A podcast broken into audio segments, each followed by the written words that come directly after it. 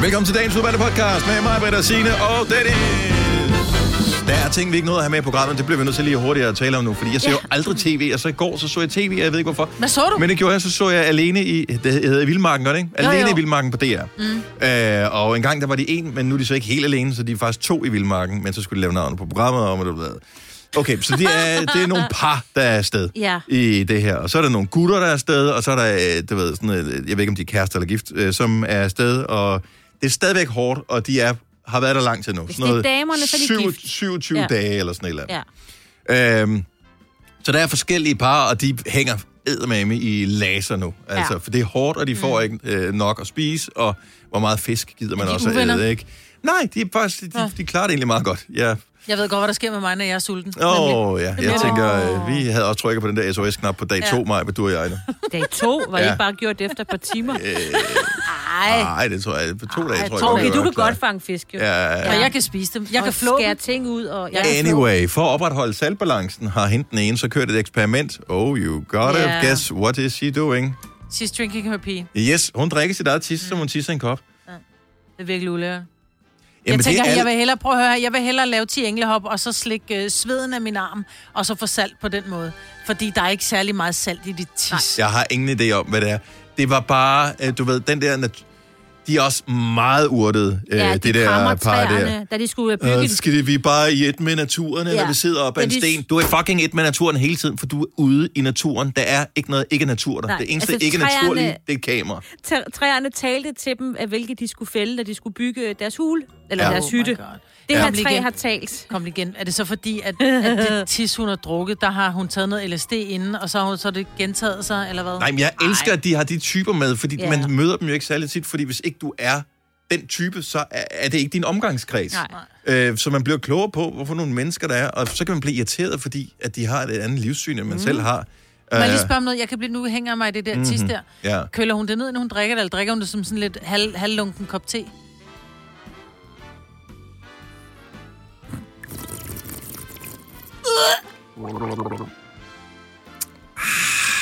Men ser man hende drikke det sådan der? Ja. Ej, det har jeg ikke set. Jeg har til gengæld bare læst hun tisser ned en tindkop, og så... Det er vist også noget, hun har gjort, når hun ikke var på ødemarken. Ved du hvad, der er nogen, der har meget afslappet forhold til tis, og det skal man helt fuldstændig selv styre. Ja, og der er ikke noget vejen for at gøre det. Du får bare ikke noget ud af det, har jeg læst. Det er affaldsstoffer. Ja, og der er så lidt i. Så men det er jo, som man siger, det er rent. Men det er jo stadig affaldsstoffer, og det har du lugtet til tis, når du har glemt at trække ud? Jeg vil anbefale vand til hver en tid, hvis det var. Man kan vælge mellem de to ting, så... Så, Nå, hurra for det. Ja. Men så du fjernsyn. Jeg så fjernsyn i går. Yes, det var vildt. Ja, det er det, vi bliver reddet rundt af. Så kom du lidt over på vores side. Nå, hvad skal vi kalde den her podcast, by the way? Jeg tænker bare, den skal hedde Appelsinkanonen. Skal den hedde Appelsinkanonen? Eller det var dumt. Men nej, det var dumt. Det var dumt. Det var godt, Signe, det var dumt. Og det er det jo lidt altid, men især her, så lad os bare komme i gang med podcasten. Nu venter vi lige i takt til musikken, hvis vi kan. Og vi starter podcasten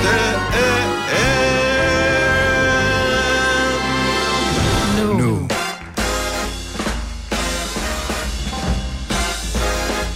Godmorgen. Ja, godmorgen. Klokken er der 6:06. Det er fredag. Det er sjovt, jeg former stadig mine læber efter den der siger bare med læberne, når det er sådan lidt 606, 707. Ja. Og jeg glemmer det lige så meget, som jeg glemmer at tage mundbind på, når jeg er på vej ind i Netto, hvor jeg så lige laver en u-vending og går tilbage i bilen og henter et mundbind, ikke?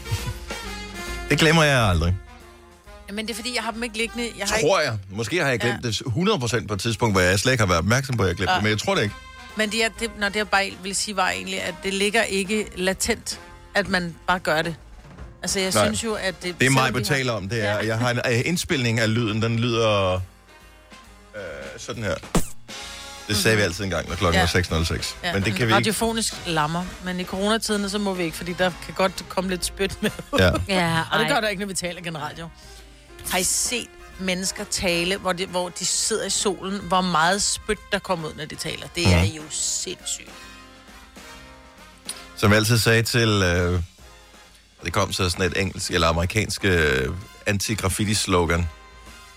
Men vi sagde altid til vores engelsklærer i folkeskolen, fordi han var sådan en meget mundmandsagtig type. Say it, don't spray it. er nej. Ja, men det er faktisk ikke engang løgn. Og det var også ondt.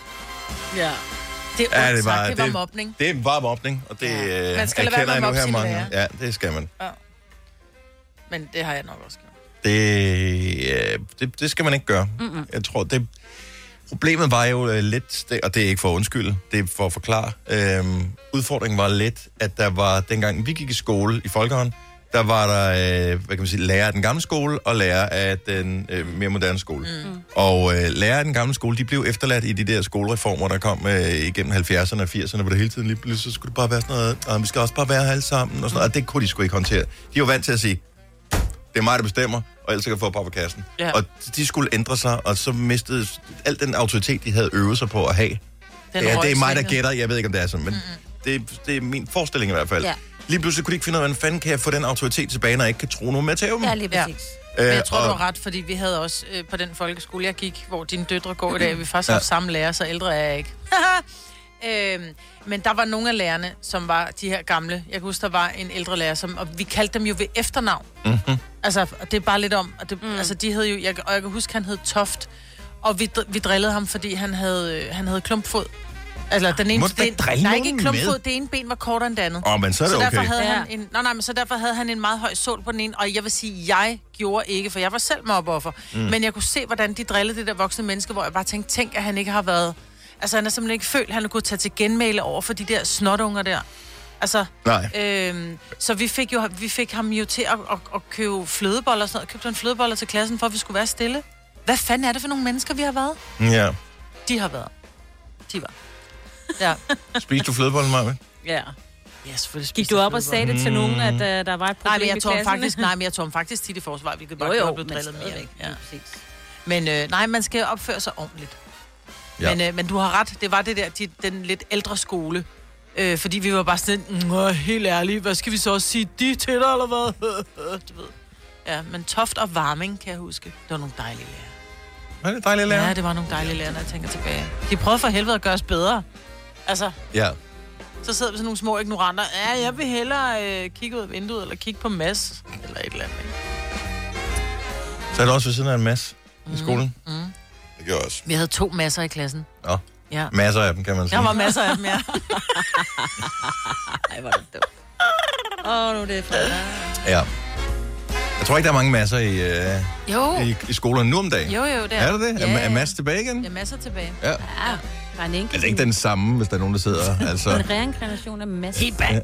Ja. Nej, masser er tilbage. Ja, jeg kan huske, vi fik ballade på et tidspunkt, fordi at jeg sad ved sådan en masse, og jeg synes, vi havde et meget godt makkerskab. Der var vores lærer måske ikke helt 100% enige i, at det makkerskab nødvendigvis altid udmyndte sig lige positivt i forhold til undervisningen. Så vi skulle skilles ad, og det var vi ikke meget for. Så vi ikke lænkede, men jeg mener med halsterklæder og sådan noget, bandt os selv fast til radiatoren, så vi ikke kunne blive flyttet fra den plads. Ej, hvor er I dumme, mand. Lortunger. Ja. Men det var også... Det, ja. Og det er jo det, vi skal huske, når vores børn kommer hjem og har været uvågne, så skal vi huske, at vi har sgu også selv været lortunger, ikke? Sådan er de slet ikke. Altså ikke engang i nærheden af. Det kan jeg slet ikke engang forestille mig, at de kunne være. Nogle gange gad man godt bare, de var lidt... Bare lige sådan, at man vidste, der var lidt liv i dem. Altså, der sker jo ingenting. Ej, ring nu hjem og sig, at dit barn har lavet bare et eller andet ballade. Nej, det behøver I ikke. Nej, det overhovedet ikke. Ej. Jeg havde 10 år med Noah i folkeskolen. Så du var ikke nervøs for, om der var liv i ham? 4 værter. En producer. En praktikant. Og så må du nøjes med det her. Beklager. Gunova, dagens udvalgte podcast. Tak fordi du har valgt os her til morgen. Det er Gunova. Vi sætter kæmpe stor pris på, at du er her. Det er mig, Britt, og Sine og Dennis. Og vi talte lige om det der sådan, test noget. Nu kan jeg ikke huske det præcist tal, så nu undersøger jeg det lige. Ja. Jeg har et bookmark til det der COVID-19-dashboard, så man kan se dagens tal. Jeg synes bare, jeg så her forleden, at de testede vildt mange i løbet af en dag. 573.168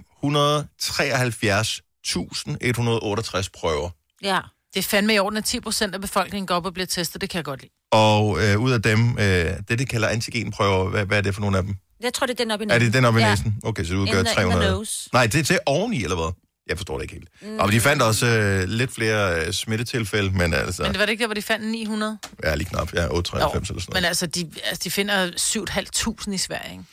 Men altså, vi er på vej derhen, hvor så mange mennesker skal testes, så der er ligesom to grupper i samfundet. Der er dem, der arbejder i testcenter, og så er der den del af befolkningen, som er henne og bliver testet, for at de kan gå på bar. Det er ligesom de to dele af...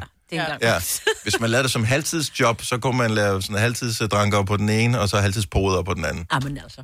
Ja. Jeg kan slet ikke forstå de der folk, der sidder og laver, sidder og analyserer.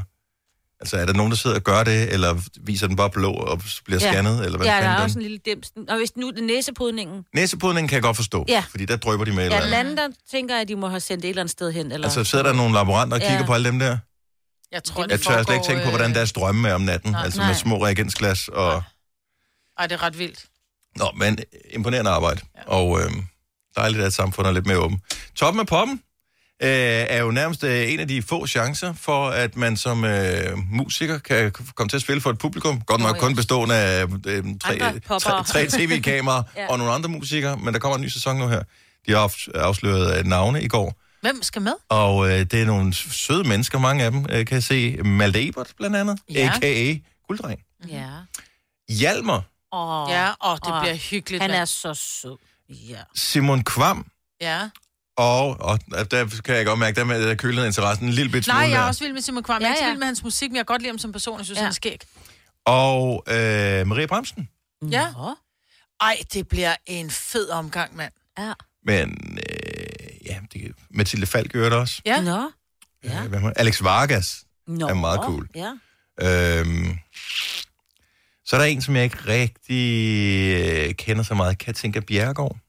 Nej, men var det ikke en af de sange, når man så X-Factor, en af de der piger, der også sang noget af hendes musik? Måske. Jeg ved ikke. Ja. Det så jeg heller ikke. Sådan noget. Nej. Så, men... jeg kan bare godt lide tanken om, at, fordi der er simpelthen så mange programmer med nogen, som ikke kan, som så skal gøre noget, de ikke kan. Ja. Og her der er der nogen, der kan, som skal gøre noget, som nogle andre har gjort på deres måde. Og så skal de gøre det på en helt særlig måde. Ja, og fortolke andre stikker. Hvis man bare interesserer sig lidt for musik, og sådan, så får man sgu en meget god... Der er god vibe omkring det der. Mm. Så det bliver meget hyggeligt, og det er selvfølgelig As Always TV2, som sender det der Toppen med poppen. Toppen med poppen, det er jo. Vi skal op og bruge Toppen med poppen musikquiz lige om et lille øjeblik. Hvor mange år er det egentlig siden? Og der er godt nok nogle forskellige genrer blandet. Der er både noget hip-hop til dig, Majbrit. Så er der noget... der er noget popmusik også til dig, Majbrit. Så er der noget Melodi Grand Prix også til dig, Majbrit. Nej, det er ikke til mig. Og jo, det kunne du godt være. Så er der noget rockmusik til dig, Signe. Tak skal du have. Så der er alt muligt forskelligt, og hvis du nogensinde har hørt musik og radio og vores program, så kender du alle sange, som vi skal teste. Men det vigtige er ikke som sådan sange der, hvornår var det egentlig nu lige, de var et hit. Hvor mange år er det siden, så det er muligheden for at føle sig rigtig gammel, når man hører noget musik. Vi kalder denne lille lydkollage for en sweeper. Ingen ved helt hvorfor, men det bringer os nemt videre til næste klip. Gunova, dagens udvalgte podcast. Skal vi have en musikquiz? Ja, vi skal. Og er der en præmie på højkant? Nej, det er der ikke, men det er der som altid lidt alligevel. Fordi, hvad med den der kanelsnegl fra i går? Den gav jeg først til vores kollega inde på The Voice. Nej, hvor er du sød. Ja, helt hvor sødt er at tage med i øvrigt. Jeg glemte helt at sige det. Jeg kom i tanke om, da jeg kom hjem, tænkte jeg glemte helt at sige 1000 tak for kanelsnegle. Hvorfor du ikke kunne lide gaven, så gad jamen, jeg vil gerne. Jamen, jeg glemte det lidt igen, så jeg vil gerne sige 1000 tak for kanelsnegle. Ja, men jeg tænkte nok, at dig og Selina ikke ville spise kanelsnegle, fordi I ikke kanelsnegle kind of people. Nej, men... Hvordan er en kanelgiffel, Selina? Ja, hvorfor skal man ikke være en kanelsnegle? Nej, det er noget med, hvor slank kan man blive. Nå, ej, det er ikke med mig. Jeg er jo tykkelig meget hvad. Men jeg vil hellere spise det i gærdejsformat. Jeg kan ikke så godt lide det der. Jeg kan godt elske det der krumme der. Nu købte jeg 5, og så tænkte jeg, så er der i hvert fald til alle, hvis nu alle mod forventning vil have. Og så spiste jeg 2. Maja spiste 2, og så inde på vores søsterstation, så fik han derinde. Så fik man lige lidt plus på kontoen der også. Nå, vi spiller ikke om noget her til morgen, andet alle kan være med. Så du skal bare råbe svaret ud i rummet, eller i bilen, eller hvor du nu er henne, når du føler, du har det rigtige svar. Ja. Man må gerne, når man kommer med svar, måske kunne tænke lidt over, når man... jeg tror, det er så mange år siden, for jeg mener, at der lavede det på det tidspunkt. Nå, det skal man også sige. Det behøver man ikke, men du ved, hvis du ligesom kan... hugge de sange, jeg spiller op med en specifik begivenhed, så vil det være fint, men det er ikke afgørende. Det er, nu spiller vi, og så kan man få point, eller man kan få frataget point. Ligesom det plejer, fuldstændig urimeligt. 6:36, okay, første sang, det er den her. 30 år siden. Sine siger 30 år siden. Og jeg kan huske, at jeg boede i Schweiz på det tidspunkt. Jeg skulle til at jeg flyttede til Schweiz, og der hørte vi meget den der. Ja. Det er 30 år siden, lad nu være. Måske er det faktisk lidt mindre, men jeg... Jeg siger... Men kan du huske, hvornår du boede i Schweiz? Ja, jeg boede der fra 94, 95, men jeg tror, den kom lidt inden. Så jeg tænker, at den godt kunne være fra 91. Ja, fordi det gik lidt langsomt med at få musikken ud til mig. Ja. Jeg kan slet ikke huske, hvad jeg lavede, da den kom. Jeg kan bare huske, at jeg synes stadigvæk, den holder. Ja, den er vildt god. Jeg siger, at det er 26 år siden. Der er ikke nogen af der har 100% ret. Det er 25 år siden, at Fugees hittede med Killing Me Softly. Så Maja, du får 2 point, og Signe, du får 1 point. Fordi... Nå, okay. Nå, du er sød, tak. Jeg var sådan lidt deromkring, ikke? Ja, præcis. Ja. Men det er 25 år siden. Men man dansede alligevel 25. Så stod vi på sådan en i Zürich, da jeg boede der lukkede barerne jo sådan klokken 12 et stykker, men så kunne man havde man sådan nogle hemmelige steder, hvor der var sådan en dør, hvor man der var lukket, men så kunne man blive lukket ind, og så var der fest. Ej. Og så stod vi og kloppede til det der. Nå, så tager vi en anden en. Hvornår er den her sang fra? Eller ikke hvornår den fra? Hvor mange år er det siden, at... 22. Jeg siger 22. Signe siger 22 år siden. Ja. Jeg kan ikke fatte, at det er så mange år siden det her. Hun ligner sig selv stadigvæk. Hun er samme frisyr i hvert fald. Jeg kan huske, hvem jeg arbejdede sammen med. Jeg havde mig en kollega, han var helt vild med hende. Avril Lavigne. Skaterboy. Kom nu bare, det gælder ikke. Ja, okay, 18 år. Du siger 18 år siden, det er ikke helt dumt. Det er 19 år siden, at Skaterboy... Jeg synes ikke, det føles som så lang tid siden. Jeg har været gravid der, så. Ja, derfor du kan huske det. Altså ammehjernen. Ja. Og vi tager en mere. Det er lidt mere dig, det her, Signe. Men måske i virkeligheden kan man godt huske, hvad man lavede, dengang den var hit, den her. Der er ikke umiddelbart en klokke, der ringer. Men så siger, at det er finsk musik. Ja.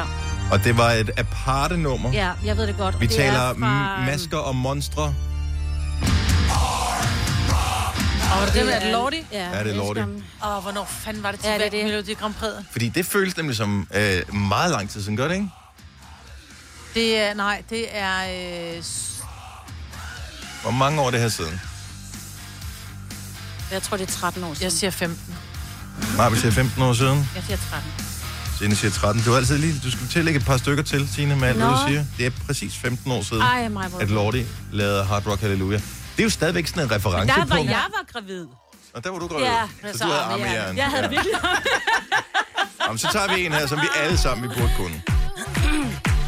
Der er ikke nogen, der var gravid der. Please don't stop the music. Hvor mange år er det siden, at Riri, hun lavede Please Don't Stop the Music? Du siger 7 år siden, Signe? Jeg siger, I don't give a shit. Marvind hader Riri. Jeg aner det ikke. Jeg har ingen idé. Det kan være 3 år siden, det kan være 15 år siden. Jeg har ingen idé. Det, der er mærkeligt med Rihanna, det er, at man føler, at det var der lige for et øjeblik siden, og hun var der. Det er 5 år siden, hun sidst har udgivet noget. Nå, okay, det er 14 år siden, den at den der sang den kom. Ja. Ah, okay, men så var jeg alligevel tættest på, at jeg sagde noget. Men jeg sagde det 15. Ja, så meget. Har du noget at sige det? Ja, så du får kun Maja, 1 point der. Ja. Den næste, den kan Maja få... Kom så meget. Mange point på. Det var ikke den der, sorry. Den her. Hvor mange år er det her siden, Maja? Det er pigen med det røde hår. Det er...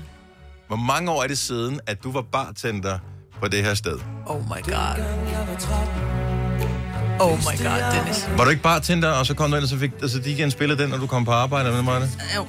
Ja. Ej, hvor jeg hader at sige 30, ikke? 3 point til Maja. Var det præcis? Jeg sagde ingenting. Jeg sad og gav mig regn. Du får 3 point også, fordi det er nu den sang specifikt til mig. Nå, okay. Er det 30 år siden? Jeg troede faktisk, den var ældre. Så grunden til, at jeg nævner det, er, fordi du bruger det indimellem som reference, og det er bare, hvis du vil virke yngre, så skal du slette den reference. Ja, så skulle du have lavet reference til den. Dennis kom til at spille lige før. Ja. Ikke, at der er noget. Det er 30 år siden. Ja. Nå, hvor mange år er det siden, den her var et hit? Det er... 31 år siden. Nej, det er det ikke. Det er minus. Ah, for helvede. Jeg kan ikke regne. Jeg er så dårlig til at regne. Ja, hvad siger du? Okay, så må jeg godt svare nu 29 år siden. Du siger 29 år siden? Jeg skal jo sige noget andet end dig, Signe. Så siger jeg... 10 år siden. Det er kraftigt. Nej, det er ikke noget gammel lort, det der. Jeg siger det 31 år siden, så. Okay, så får I 2 point begge to. Det er 30 år siden.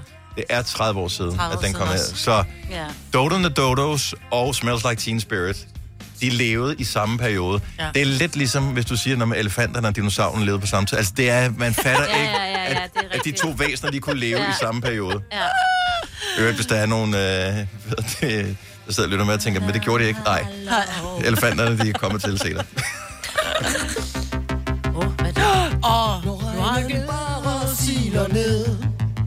Det er top 3 over min hadesang. Ja.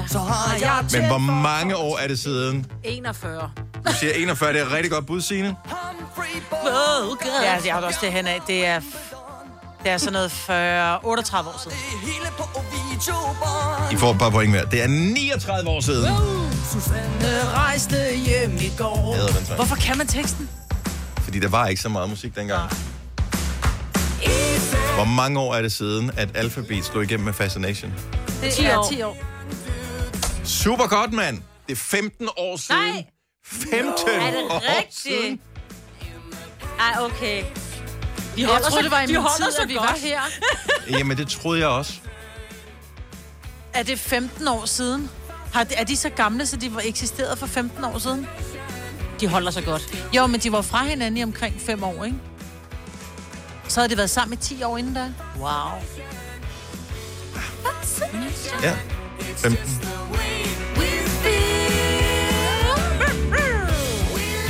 Den kunne lige så godt have lavet for et år siden, den der sang. Mm. Altså, det lyder den vil være for evigt god, den sang her. Ja. Vi hører ikke det hele, når vi spiller resten af Alphabeat i morgenfesten lige om et lille øjeblik, så det er jo en meget god måde at gøre det på. Vi kigger lige.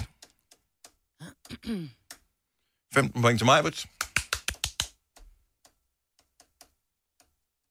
Du vil så gerne vinde, kan jeg se på dig. Hvor er det sjovt. Jamen, jeg vil sige det sådan, men nu med min matematiske begavelse, så vil jeg sige, at hvis du vinder den her, så er Dennis regnet forkert. Så 11 point til dig, Signe. Tak. Ja. Jeg er glad. Så, jeg troede, jeg ville bunde. Men det er fordi jeg ikke så god til det med tal. I klarede det flot på dem alle sammen. Men jeg er... Du er ikke så god til med tid. Jeg er ikke så god for ord.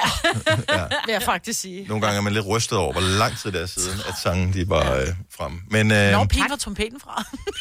Den er fra... Nu skal lige prøve at regne ud. Jeg tror, at McPack, pigen og trompeten, er fra 7 eller 88. Det er min udenbare gæt, uden at vide det. Så det er... Er 23 år siden? Er noget jeg kan ikke huske. I Føtex har vi altid påsken små og store øjeblikke. Få for eksempel pålæg flere varianter til 10 kroner. Eller hvad med skrabeæg 8 styk til også kun 10 kroner. Og til påskebordet får du rød mal eller lavatserformalet kaffe til blot 35 kroner. Vi ses i Føtex på Føtex.dk eller i din Føtex Plus-app. Haps, haps, haps. Få dem lige straks.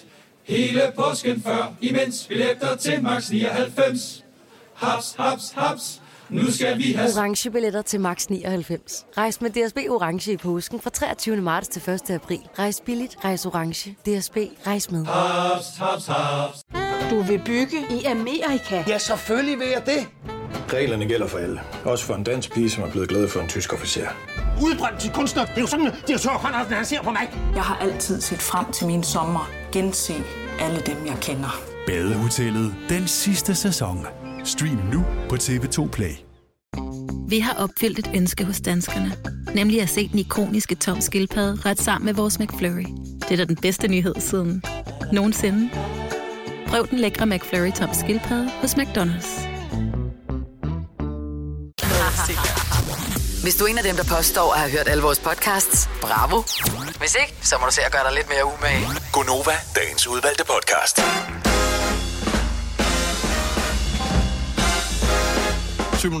God fredag morgen. Det er den 23. april 2021. 2, 3, 4. Ja. Det er rigtigt. Kan du tværsummen også? Det kan jeg godt. Det kan jeg ikke. Det er 9. Er det det? Nej, det er ikke. Og det er også lige meget. Nej, det er 7. Nej, hold nu kæft. Men.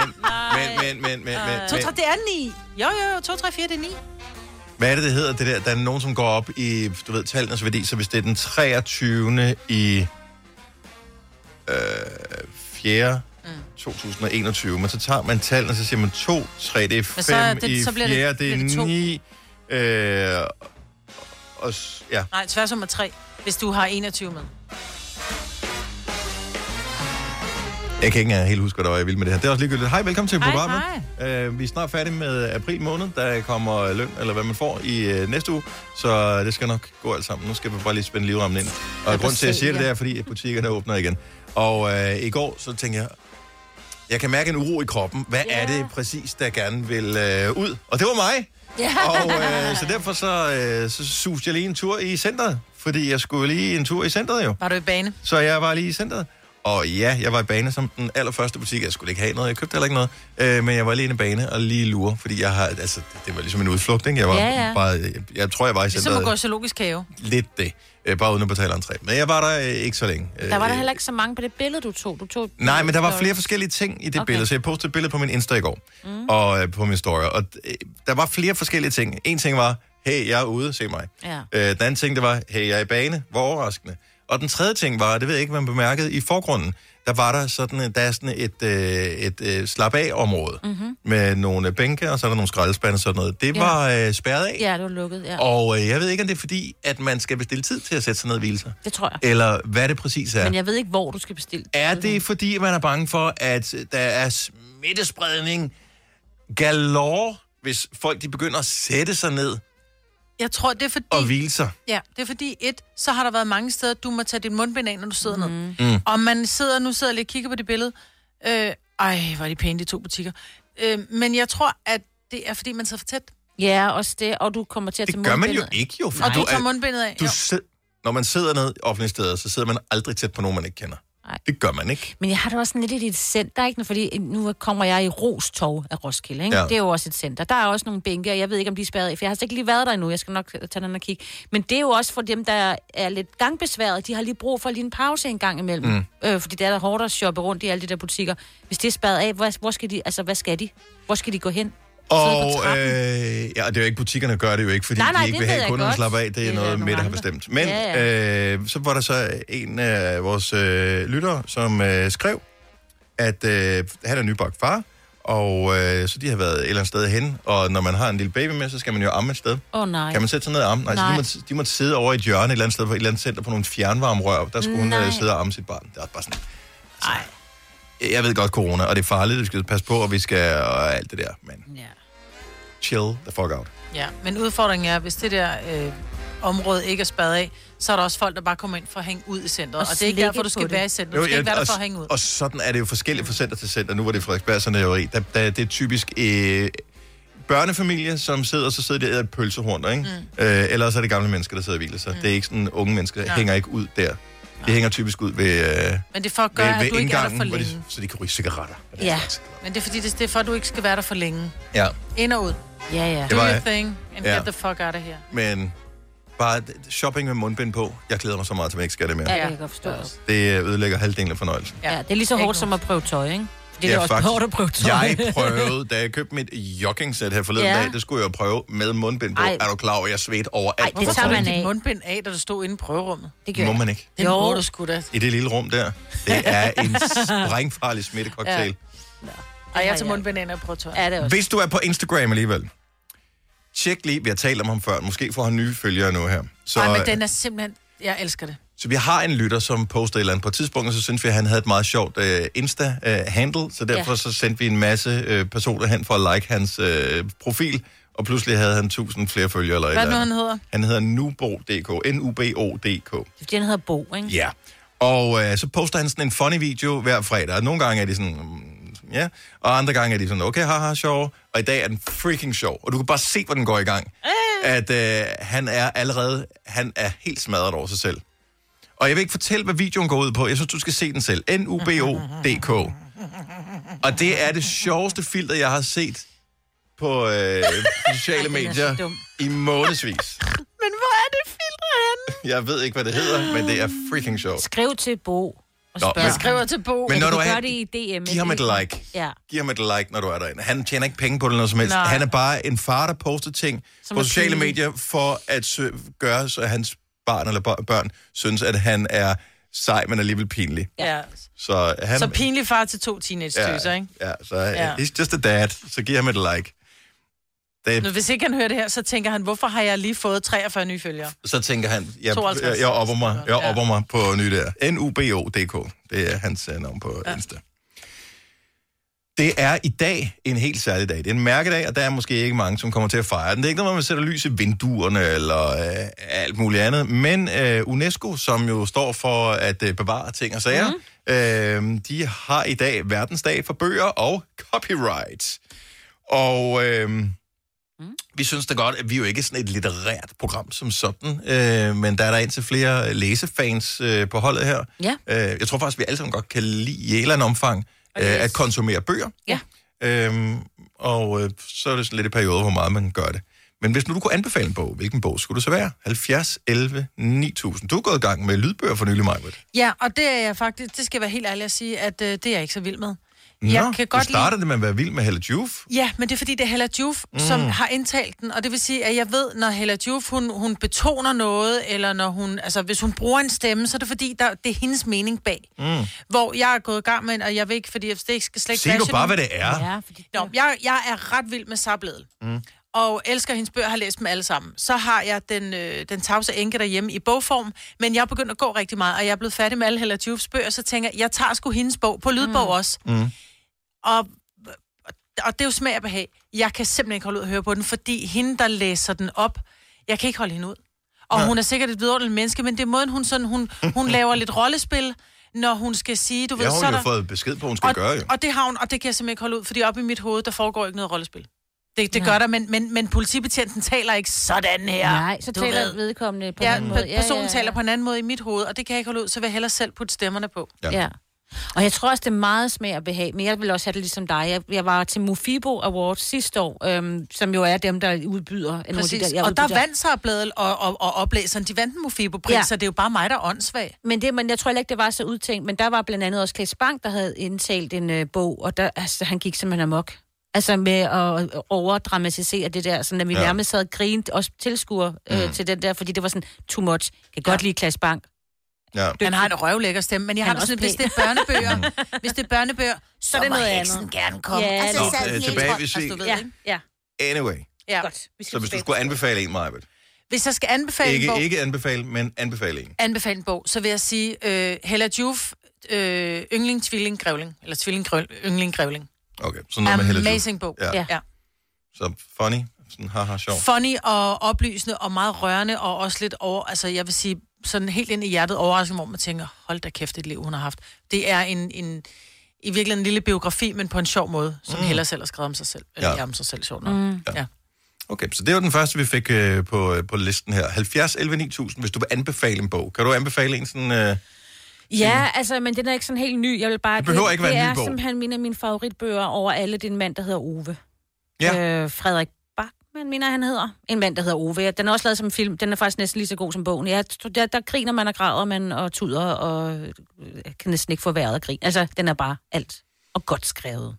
Så kom med nogle forslag. 70, 11, 9000. Vi kan sagtens nå nogen, inden vi skal lave 5 år 15.000. Ja. Det er UNESCO's verdensdag for bøger og copyright. Og hvis du gerne vil inspirere nogen til at læse en bog, som du selv havde kæmpe fornøjelse af, jamen så del med os andre og lad os få udbredt.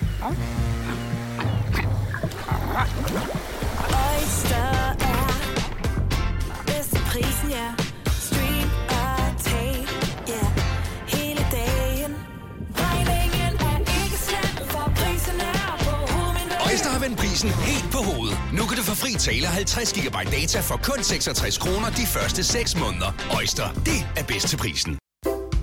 Arbejder du sommetider hjemme? Så er Bog og ID altid en god idé. Du finder alt til hjemmekontoret, og torsdag, fredag og lørdag får du 20% på HP printerpatroner. Vi ses i Bog og ID og på Bog og ID.dk. Fagforeningen 3F tager fodbold til nye højder. Nogle ting er nemlig kampen værd. Og fordi vi er hovedsponsor for 3F Superliga, har alle medlemmer fri adgang til alle 3F Superliga-kampe sammen med en ven. Bliv medlem nu på 3F.dk. Rigtig god fornøjelse. 3F gør dig stærkere. Harald Nyborg. Altid lave priser. 20 styk, 20 liters affaldsposer kun 3,95. Halvanden hestes Stanley kompresser kun 499. Hent vores app med konkurrencer og smarte nye funktioner. Harald Nyborg. 120 år med altid lave priser. Kendskabet til. Har du nogensinde tænkt på, hvordan det gik de 3 kontrabasspillende turister på Højbroplads? Det er svært at slippe tanken nu, ikke? Gunova, dagens udvalgte podcast. Kasper, vores producer, kæmper med at få en ledig linje ud, for vi er fyldt op med bogorme på telefonen. Det er UNESCO's verdensdag for bøger og copyright. Anbefaling bog på 70 11 9000. Vi har Maj fra Korsør, som gerne vil anbefale noget. Godmorgen, Maj. Godmorgen. Hvilken en vil du anbefale? Jeg vil gerne anbefale Udød af Ruben Greis. Og hvilken genre er det? Jamen, vi er i noget zombie-ungdomsbog, men den er simpelthen så hylende morsom. Og man kommer igennem sympati og empati, og man er bare med de der figurer. Okay, så man kan godt føle noget for zombier, eksempelvis. Absolut, og specielt dem, der kæmper imod dem. Nå, okay. Så det er ikke noget alt for meget fantasy? Nej, det synes jeg ikke. Altså, den er sjov, og den er gribende. Også for sådan en gammel en som mig, men min datter, som har svært ved at læse, hun synes, den bare er genial. Okay. Ja, men jeg overvejede nemlig til, det som tvangsbog derhjemme. Ja, Udød. Udød. Jeg skriver den ned her. Tak mig. Tak for, og god weekend. Rigtig god weekend, og tak for et godt program. Tak skal du have. Hej. Og der er vildt mange forskellige forslag på. Der er for eksempel Camilla fra Nykøbing Falster, der har ringet til os. Godmorgen, Camilla. Godmorgen. Hvis du skal anbefale en bog, hvad vil du så anbefale her på UNESCO's verdensdag for bøger? Jamen, det skal da være Mark Manson. Kunsten af at være fucking ligeglad. Den har jeg hørt om. Hvad er det? Er det sådan en selvhjælpsbog, eller hvad er det for noget? Det er det faktisk. Det er ikke lige frem den typiske titel på en selvhjælpsbog. Men han snakker rigtig meget om det her med i dagens verden, hvad det er, der er problemet, og hvorfor det er, vi ikke kan være lykkelige. Mm-hmm. Og der er en super fin rød tråd igennem hele bogen. Jeg synes, den er fantastisk. Jeg har lært rigtig meget om mig selv, og anbefaler den til alle, jeg kan snakke med. Jeg ved, den har været på masser af bestsellerlister. Jeg har set den stå i boghandleren, men jeg har ikke selv læst den. Men jeg gik i gang med den som lydbog, og igen, mega irriterende oplæser. Altså, man er nødt til at læse den. Ja. Men du skal bare være ligeglad med det. Jeg hørte den også som lydbog, og jeg vil så sige, jo længere ind man kommer, så er ham, der oplæser den, faktisk ikke særlig irriterende. Nå, man skal bare vende sig til ham. Ja, så er det med meget. Ja. Også med os. Ja, præcis. Acquired taste. Camilla, tak for forslaget. God dag. I lige måde. Ja, tak, hej. Vi kan skifte genre en lille smule. Ja, eller dog, det ved jeg faktisk ikke. Vicky fra Ulfborg. Godmorgen, Vicky. Ja, hej. Hej så. Så hvilken bog vil du anbefale? Jamen, det er jo min egen bog. Ja, men det synes jeg, der er fantastisk. Hvad er det for en bog? Ja, godt. Den hedder Den Røde Tråd. Nu blev der jo lige sagt Den Røde Tråd. Ja. Nå, det gjorde der sgu da også. Ja. Og til mig, Britt, så er den ikke lavet som lydbog, så det er jo en fordel. Det kunne være, hun skulle læse det. Hun skulle begynde at læse den. Hvilken genre er det? Altså, det hele, det handler om en villavej, hvor at der så foregår en masse intriger og ting bag lukkede døre. Det er godt. Desperate Housewives nu på skrift. Ja. Det er en god idé. Det er altså et godt plot. Ja.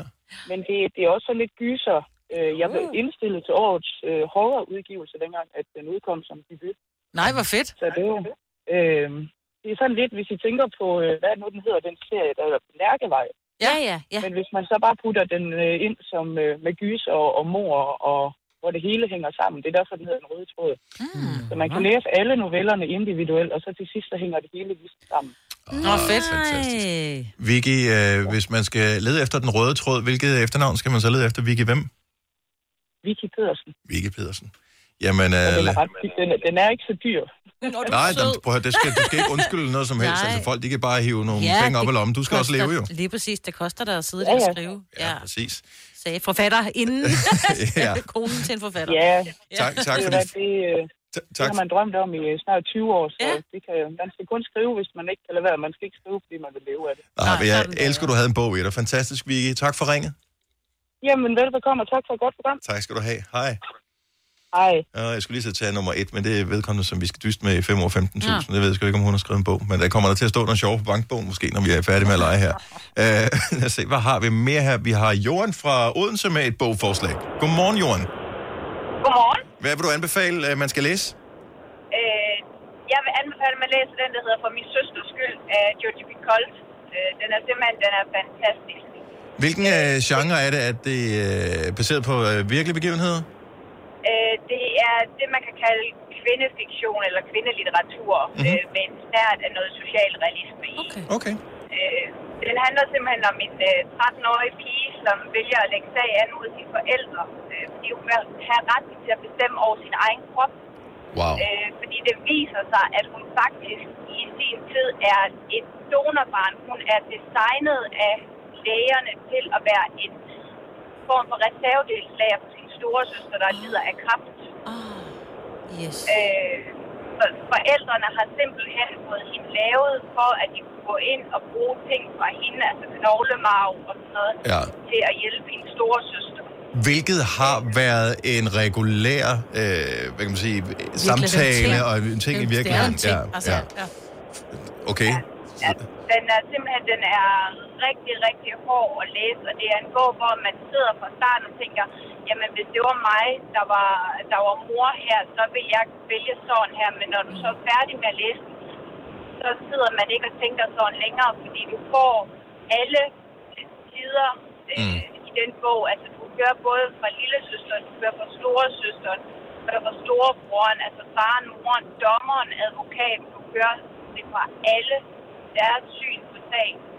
Og man bliver kastet rundt, og man har lyst til at råbe og skrige af den her bog. Så man er hele følelsesregistret igennem. Jeg elsker, at bøger kan gøre det her for en. Altså, det er ikke engang en film, det er en bog, det her. Hvad siger du, den hedder? For min søsters skyld? Ja, For min søsters skyld. Og den er faktisk også lavet som en film. Men det er klart bogen, der er den bedste. Sådan er det næsten altid. Ja. Tusind tak for det, Joren. Det var så lidt, og god dag. Tak i lige måde, og der er simpelthen masser, der ringer indtil jeg selv. Skal vi lige tage en af vores unge lytter på, som snart skal i skole, som gerne vil anbefale noget? Der sidder måske andre unge mennesker og har svært ved at komme i gang med at læse, eller mangler noget inspiration til, hvad man skal læse. Hvad skal man læse? Vi har Selma fra Birkerød med. Godmorgen, Selma. Hej. Godmorgen. Så, nu afslører jeg radioen. Du er 12 år gammel. Ja, det er jeg. Og er du vild med at læse? Ja, jeg elsker at læse. Fantastisk. Hvilken bog vil du anbefale? Jeg vil gerne anbefale Percy Jackson. Ja. Og hvilken genre er det? Hvem følger man i bogen? Jeg formoder, man følger Percy Jackson. Hvem er han? Det er fantasy, og man følger en dreng, også på 12 år, som finder ud af, at han er søn af en gud, en græsk gud. Og så kommer han hen til, og der er så en masse monstre, som sådan prøver at dræbe ham, fordi han er søn. Så den er spændende. Ja, den er spændende. Er han tilfældigvis søn af Perseus? Nej. Okay, jeg tænkte bare Percy. Det kunne godt være. Ja. Jeg skulle bare lige flashe, at jeg havde hørt om en enkelt græsk gud. Percy Jackson, og forfatteren hedder... Ved du godt, hvad forfatteren hedder? Han hedder Dick Riordan. Okay. Så er den befalelsesværdig til alle på 12 år, eller læser du så meget, så du måske læser mere som en, 15-årig? Altså, den er nok... Altså, jeg læser ret meget, men jeg vil sige, man kan godt læse den, selvom, Okay. Altså, min lillebror, han har lige læst. Han er lige gået i gang med 5'eren. Nå, fantastisk. Og han er 8, snart 9, så... fedt. Okay. Ej, I en god litterær familie. Ja, det synes jeg er fantastisk. Der er så meget magi i bøger. Ja. Selma, tusind tak, fordi du ringer til os, og have en dejlig dag i skolen. Ja, tak. Hej. Jeg elsker det, man smelter helt jo. Der er vildt mange gode forslag, som vi ikke når. Camilla Lækberg bliver der foreslået. Der bliver foreslået krimiserien af Jesper Stein. Altså, hvad siger Aljo Nesbys... Han er en norsk forfatter og skriver om en norsk kriminalbetjent. Og han kommer bare de onde mor igennem. Altså, den er mega fed og super velskrevet. Jo Nesby bøger. Ja. Og hvis du vil have et enkelt forslag for mig, så vil jeg stadigvæk anbefale Carlo Rovelli. En bog, der hedder Tidens Orden, som handler om, hvordan tiden den fungerer. Det er noget med rummet og udvidelse af universet og sådan noget. Og det er sådan en, hvor jeg... Det er typisk dig at lige skal toppe med at være så pisse-elitær. Altså. Nej, men det handler ikke om at være elitær. Det handler om, når du har læst bogen og tænker, det her forstod jeg godt, og så går der 5 minutter, og så aner du ingenting igen bagefter. Det elsker jeg, det synes jeg er fascinerende.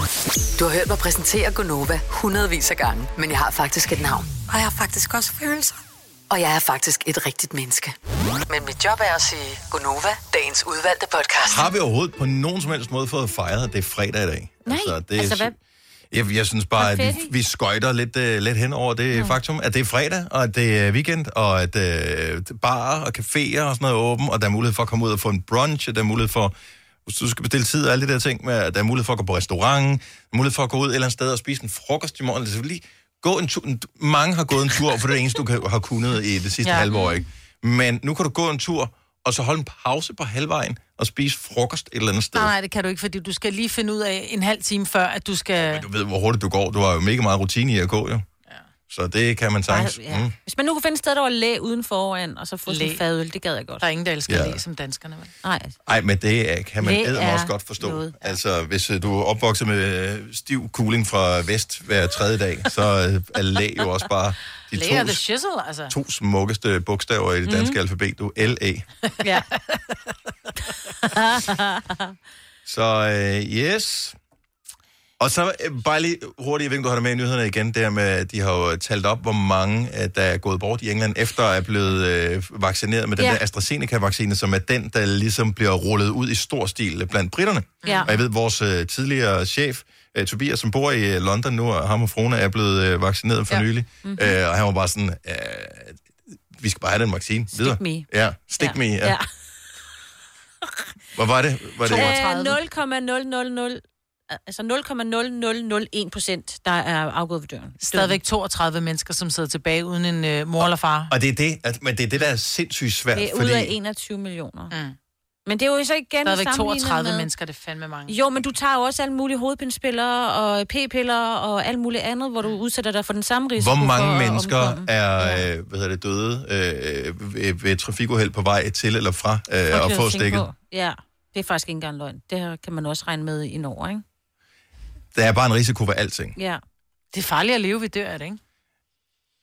Hvis du kunne få en... Hvis jeg kan slippe for mit mundbind... Hvis jeg ikke skal have mundbind på mere, så tog jeg gerne en AstraZeneca i den ene, og en Pfizer i den... Nej, ikke hvad hedder den anden der? Moderna, Johnson & Johnson i den anden, så bare kom videre. Hit me. Nå, stik me igen. Ja. Oyster er bedst til prisen, ja.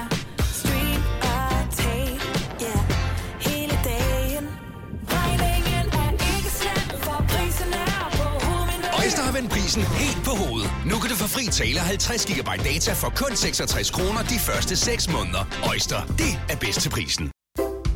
Arbejder du sommetider hjemme? Så er Bog & ID altid en god idé. Du finder alt til hjemmekontoret, og torsdag, fredag og lørdag får du 20% på HP printerpatroner. Vi ses i Bog & ID og på BogID.dk. 3F er fagforeningen for dig, der bakker op om ordentlige løn- og arbejdsvilkår i Danmark. Det er nemlig altid kampen værd. Bliv medlem på 3F.dk og få en masse fordele og muligheder, som blandt andet fri adgang til alle 3F Superliga-kampe til dig og en ven, løntjek, hjælp til efteruddannelse og meget, meget mere. 3F gør dig stærkere. Harald Nyborg. Altid lave priser. Sjehpak højtryksrenser kun 299. Møbelhund til 150 kilo kun 49 kroner. Tilmeld nyhedsbrevet og deltag i konkurrencer om fede præmier på haraldnyborg.dk. 120 år med altid lave priser. Stick me. 4 værter. En producer. En praktikant. Og så må du nøjes med det her. Beklager. Gunova, dagens udvalgte podcast.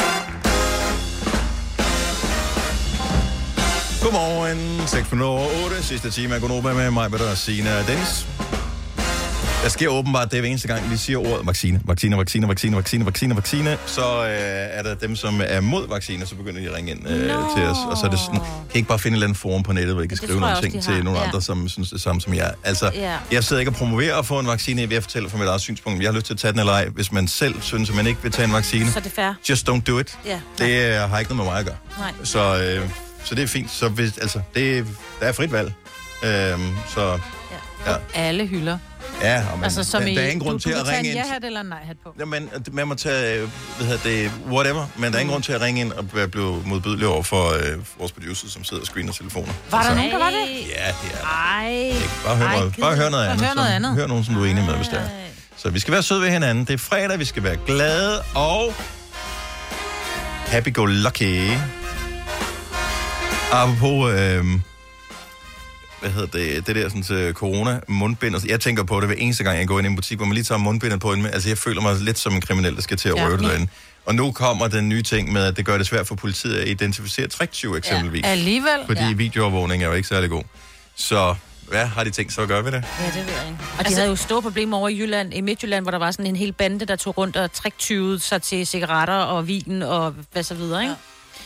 Men det er jo, der er jo en grund til, at maskering er forbudt, ikke? Altså, nu er vi alle sammen blevet påbudt at have maskering på. Jeg ser det næste, og det her, den er fuldstændig gratis idé til det er nok Socialdemokraterne, og de kan godt finde på at tage den. Vi skal have mundbind. Nej, mundbind med tydelig identifikation på, som en form for nummerplade. Nå. Så er der også en måde at indføre en afgift til os alle sammen, så vi kan betale sådan en nummerplade mundbind-afgift. Ja. Så kan vi alle sammen blive identificeret, og de kan lige scanne, så kan de se, hvor vi er henne. Ja, en chip i armen samtidig. Ansigtsgenkendelse virker jo ikke heller, når man har det her på mundbind. Der. Ikke lige så godt i hvert fald. På min telefon gør det ikke. Der er det ikke irriterende. Ja. Nå, så langt, så godt. Sjovt med en nummerplade. Men så skal I sidde på nummeren jo. Det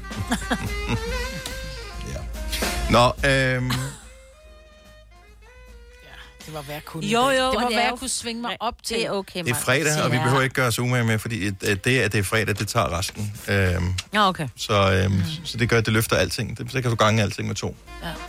Eller 0,2 eller andet, ligesom. Du ved, karaktererne. Hvis du er hurtigt færdig i skolen, så får du også lov til at gange dit snit med et eller andet. Ja. Så det er det samme, der sker om fredagen. Ja. Så alt, hvad vi siger, det bliver ganget med 0,2. Så bliver det lidt sjovere.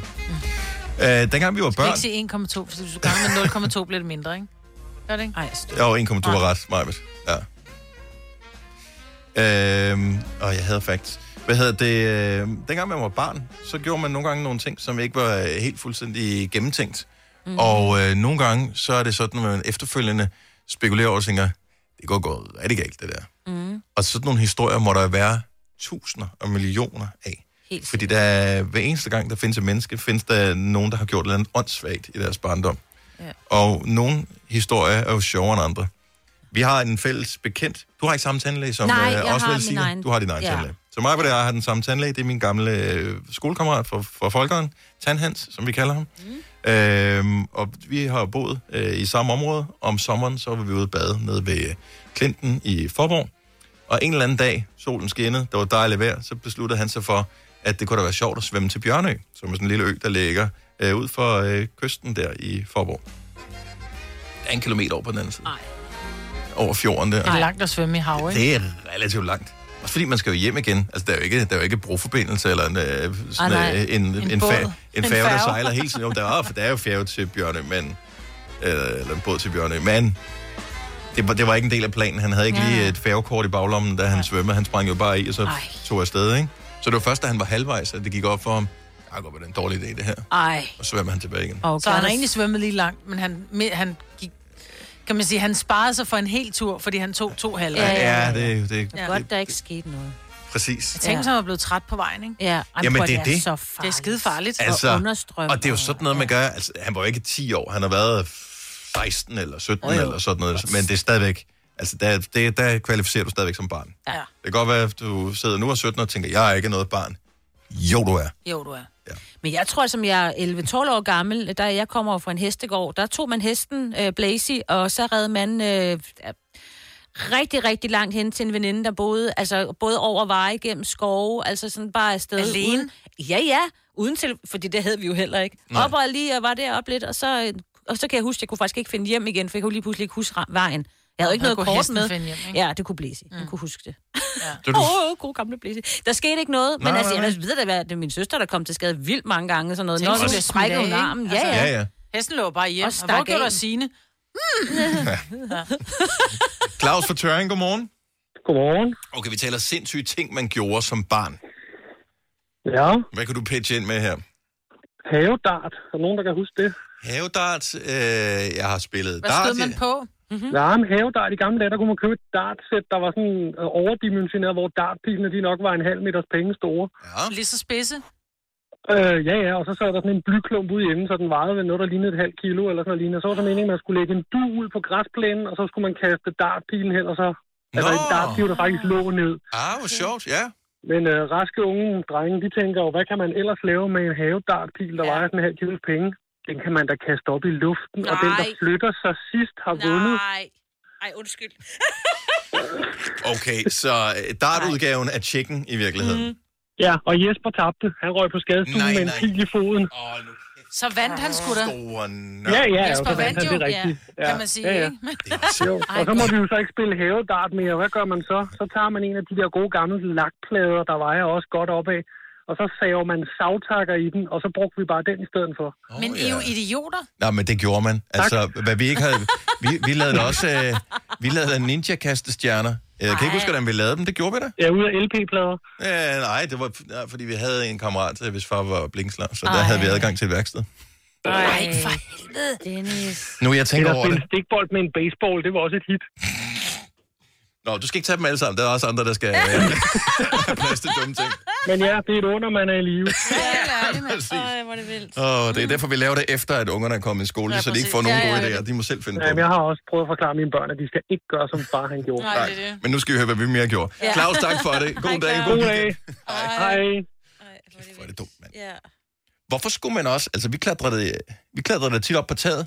Nå, ja, det gjorde vi det også. Jeg klatrede i træer, og jeg skulle da vise drengene, at jeg kunne klatre højere op end dem. Mm-hmm. Men når du kommer langt op i et træ, så kan du ikke komme ned. Nej, grenen er relativt tynde, ikke? Ja. Kommer man hurtigt ned og vågner på sygehuset, ikke? Med brækket arm, ikke? Har du gjort det? Nej, jo.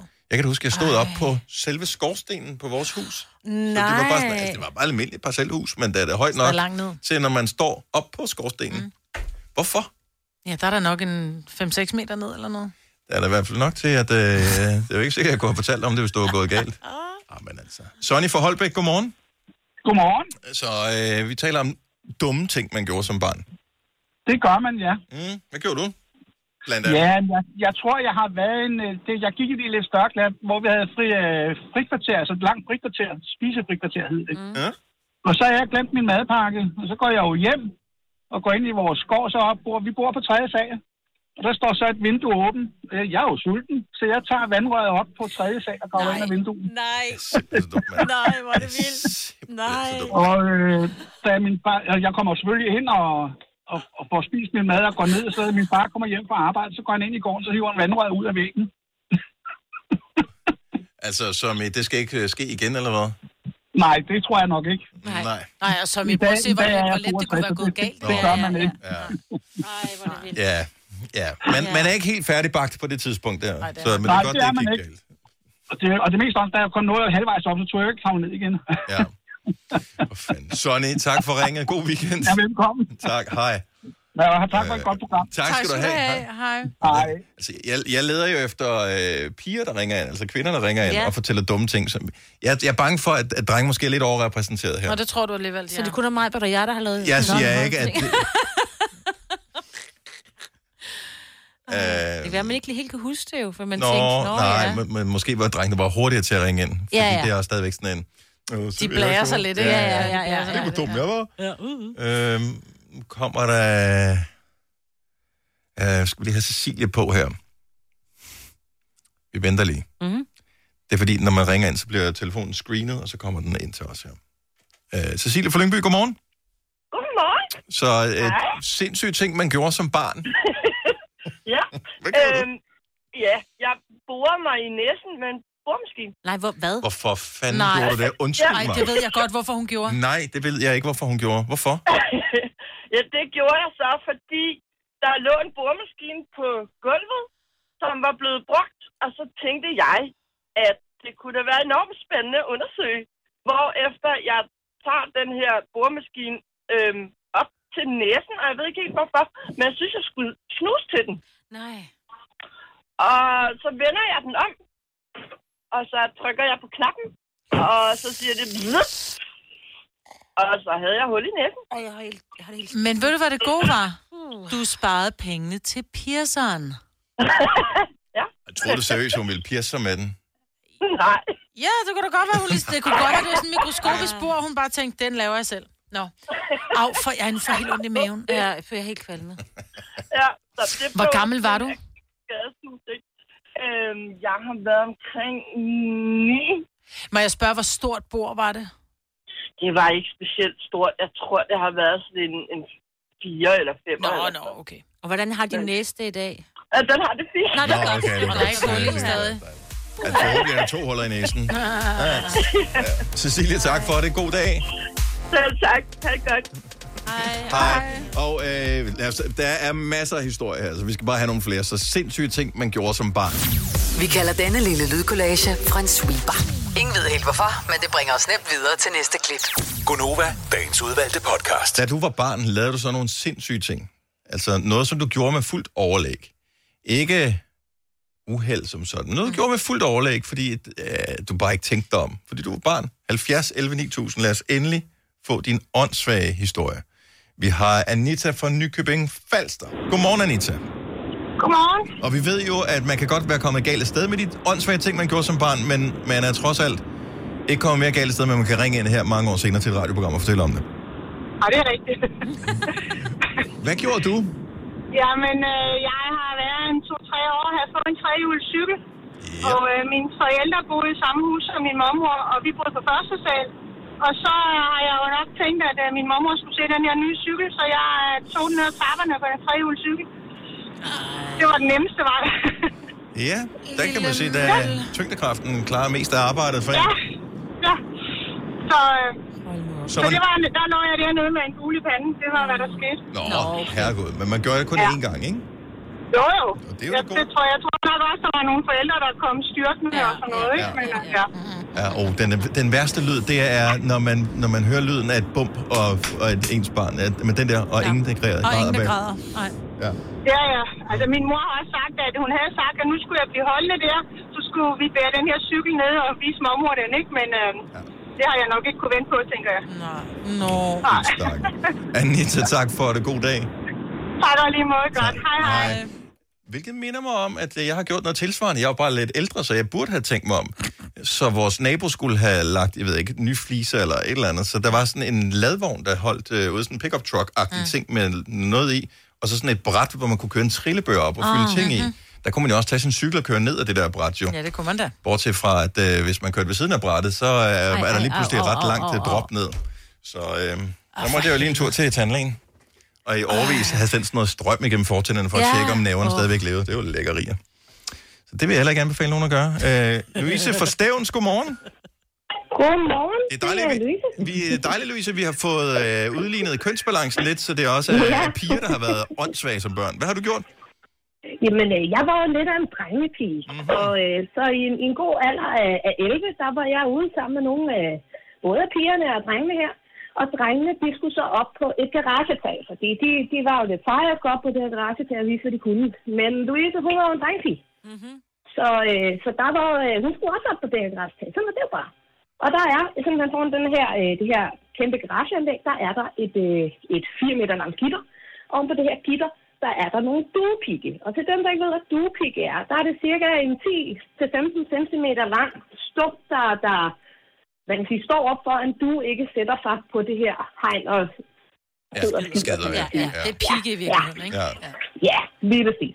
Så for at komme op på det her restag, så tager man jo sine fingre, stikker ind mellem det her hegn, træder op på håndtaget på det her hegn, for at komme op på det her garagetag. Og jeg stikker hænderne ind, og jeg få sat min hånd op på håndtaget og få løftet mig selv op. Det går skide godt, lige indtil det ikke gør. Så jeg glider på det her håndtag lige pludselig, og så tænker jeg, det var da også noget lort.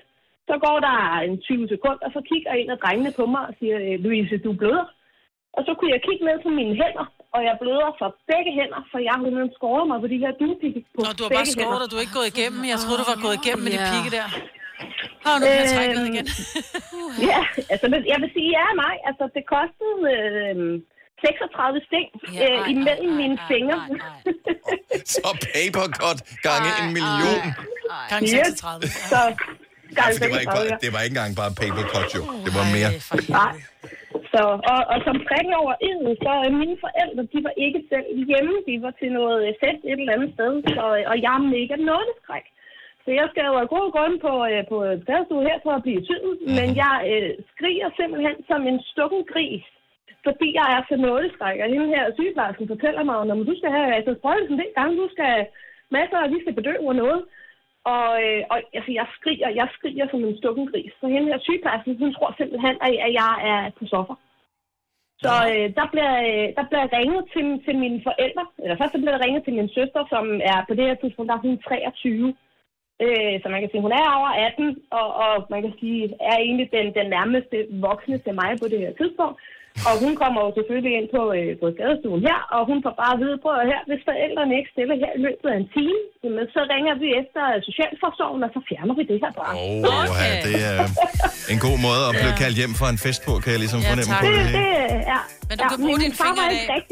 Ja. Jeg kan sagtens bruge mine fingre. Altså, jeg er indimellem lidt følelsesløs imellem fingrene, så når jeg skal fingerringe på og sådan noget, kan det godt være lidt ubehageligt. Men du er ikke så god til at afslutte en samtale? Nej, det er der. Nej, nej, heldigvis. Det er jo spændende at fortælle noget. Ja. For det er en skidegod historie, men altså, jeg sidder bare og kigger på uret deroppe, ikke? Jeg ved, vores producer sidder og siger, hvad laver altså, jeg? Der skulle være på for 2 år siden. Du skal ikke beklage, det er vores program. Vi skal nok sige til Louise, fantastisk, tak for ringet. Og tak for et godt program, og god morgen og god weekend. Hej. Og god dag, have dejligt over. Har du nogensinde tænkt på, hvordan det gik de 3 kontrabasspillende turister på Højbroplads? Det er svært at slippe tanken nu, ikke? Gunova, dagens udvalgte podcast. Sindssygt ting, man gjorde som barn. Vi tager lige bare et par hurtige nu her. Okay. Jeg siger det både for vores egne og for alle andres skyld også her. Pernille fra Hvidovre, godmorgen. Ja, godmorgen. Hvad gjorde du af sindssygt ting, da du var barn? Jamen altså barn, en 12, 13, 14 år. Mm-hmm. Jeg er født og opvokset på landet, og jeg lærte det af min søster. Vi lå i grøften, og så om vinteren, så skød vi snebolde efter bilerne for at ramme dem på ruden. Men det er der mange børn, der har gjort. Yeah. Altså. Og man bliver så forskrækket som bilister, og man nogle gange mister hærdet. Ja, det var der nemlig også en, der gjorde, og der var en, han satte bilen, og så begyndte han at løbe efter mig, og jeg blev simpelthen så bange, så jeg løber, og det eneste, jeg tænkte på, jeg skal ikke løbe hjem, fordi så finder han jo ud af, hvor jeg bor. Godt tænkt, Claus, for det. Smart kid. Fik han fanget dig, Pernille, eller noget, du stikker af? Nej, jeg nåede at stikke af. Men du har aldrig kastet en snebold siden. Skal du være med til det sneboldkamp? Nej. Ja, det er nemlig rigtig meget, men jeg har ikke kastet en snebold. Sådan der. Tak til ham. Jeg må indrømme, at vi har gjort det også. Altså, men for helvede, at det er jo fuldstændig åndssvagt at tænke på i dag, når man er voksen, at det er jo pissefarligt. Jeg er også blevet jagtet. Og mange gange, så puttede vi jo også en sten ind i. Nej. Okay, der trumfer du alligevel mig, Pernille. Nej. Altså. Jeg boede så langt ud på landet, der var ingen biler. Nej, frøs fast, inden der kom nogen forbi. Pernille, lad det være til skrækkeradvarsel for alle, der lytter med her. Don't do that. God weekend. Tak for ringet. Tak. Hej. Sidste historie her, hurtigt her. Det her, det er også bare, det er ultra dumt. Lad være med at gøre det her. Bo fra Rødovre, godmorgen. Godmorgen. Sindssygt ting, man lavede som barn. Lad være med at gøre det her. Hvad lavede I? Jamen, vi lavede appelsinkanoner. Og så lavede vi krig med dem. Mm-hmm. Når du siger appelsinkanoner, så er det ikke et spørgsmål om, at du kaster med en appelsin. Altså vi startede egentlig med, at vi skulle have været på noget overlevelsestur, og så havde vi sådan en masse klamme konservesdåser med pølser i til overs. Og så blev vi, jeg ved ikke, hvordan fanden vi kom på det, men vi sad og skabte dem op alle sammen og fik tæppet dem sammen. Så fik vi lavet et lille trykkammer og smed zipperlight og benzin i. Og så lavede vi en passende hård bold og smed i, og så fandt vi ud af, når vi nu tændte ild ned i enden, så sagde den jo kapow, og så skød den bolden afsted. Det var ikke kreativt. Og så fandt vi ud af, at det må vi skulle kunne gøre bedre, så vi gik ud på min fars værksted, og så begyndte vi at svejse et rigtigt trykkammer og lave nogle forsøg på, hvor stort trykkammeret skulle være i forhold til, hvor meget benzin. Og så, så lavede vi et par stykker, og så lavede vi krig med dem op på en boldbane, og så var der nogen, der havde ringet efter politiet. Mm. Og på et tidspunkt er der en kammerat, der siger, hey, politiet! Og så er der en anden, der vender sig om, der lige har sat ild til det her, som jo bare siger, kapow, hen imod den her patruljevogn. Nej. No. Og så sponsorer vi jo bare. Det kan jeg godt forstå. Du ringer ikke inden fra fængslet nu, vel, Bo? Nej. Er du kommet ud af din kriminelle løbebane? Nej. Ja. Nej, må jeg ikke lige spørge, hvad arbejder du med i dag? For jeg synes, der var meget kreativitet der. Jeg sidder i en mindre ingeniørvirksomhed. Nå, det er fantastisk. Ja, og man skal jo starte med at eksperimentere. Ja, men igen, don't try this at home. Vi lavede faktisk også vandkamp med trykspuler. Ja, men det er også sjovt. Og tørreisbomber har man da vel også lavet en enkelt af, eller to. Jeg havde en kunde i går, som sagde, at jeg mistede min negl, så hvordan mistede du den på en appelsinkanon? What are the odds? Inden for 36 timer, så hører jeg appelsinkanon. Det er så dumt. Jeg vil sige, vi lavede dem faktisk også med kompressor bagefter. Ja. Med trykluft. Ja, vi skal ikke give flere gode. Nej, det skal vi ikke. Så vi stopper her på. God weekend. Hej. Ja, lige måde. Tak. Hej. Du har hørt mig præsentere Gunova hundredvis af gange, men jeg har faktisk et navn. Og jeg har faktisk også følelser. Og jeg er faktisk et rigtigt menneske. Men mit job er at sige Gunova, dagens udvalgte podcast. Bemærkede, hvordan jeg ramte tonen, ligesom musikken der i starten af podcasten. Du er virkelig god. Jeg var ved barberen her for noget tid siden, og der bemærkede jeg, at den der ene, han kørte den med, fordi han bruger sådan en maskine til at trimme skægget, ikke? Den var den samme model, som ham den anden barber brugte over ved en anden kunde, som sad ved siden af, for de havde nøjagtigt samme frekvens, så det var sådan, og så kom der en anden en, som sagde nøjagtigt det samme, og den der med, det, sådan, at de var totalt den samme tone, var bare lidt fascinerende. Ja. Jeg ved godt, at jeg interesserer mig meget for lyd. Nå, det, nej, hvor mærkeligt. Ej, hvor underligt. Ja, men det gør jeg. Men lige det gjorde mig en lille smule glad. Jeg sagde ikke noget om det, for jeg vidste godt, at de ville ikke sætte pris på det på samme måde som mig. De ville ikke have tænkt over det, og så ville de begynde at tænke for meget over. Jeg nynner nogle gange i takt til, eller hvad hedder det, i frekvens med støvsugeren, så hvis den siger, så siger jeg, gør du for at finde ud af, hvilken tone den ligger på. Selvfølgelig gør han det. Og hvilken tone ligger den på, typisk? Den. Ja. Altså D-mol. Ja, min støvsuger er klart i mol i hvert fald. Det er ikke, den er ikke i dur. På nogen som helst måde. Jeg er ikke, når jeg bruger den i hvert fald. Den duer ikke, nej. Så tror jeg, vi er færdige med vores podcast. Tusind tak, fordi du hørte både starten og slutningen og alt det midt imellem. Vi høres. Hej hej.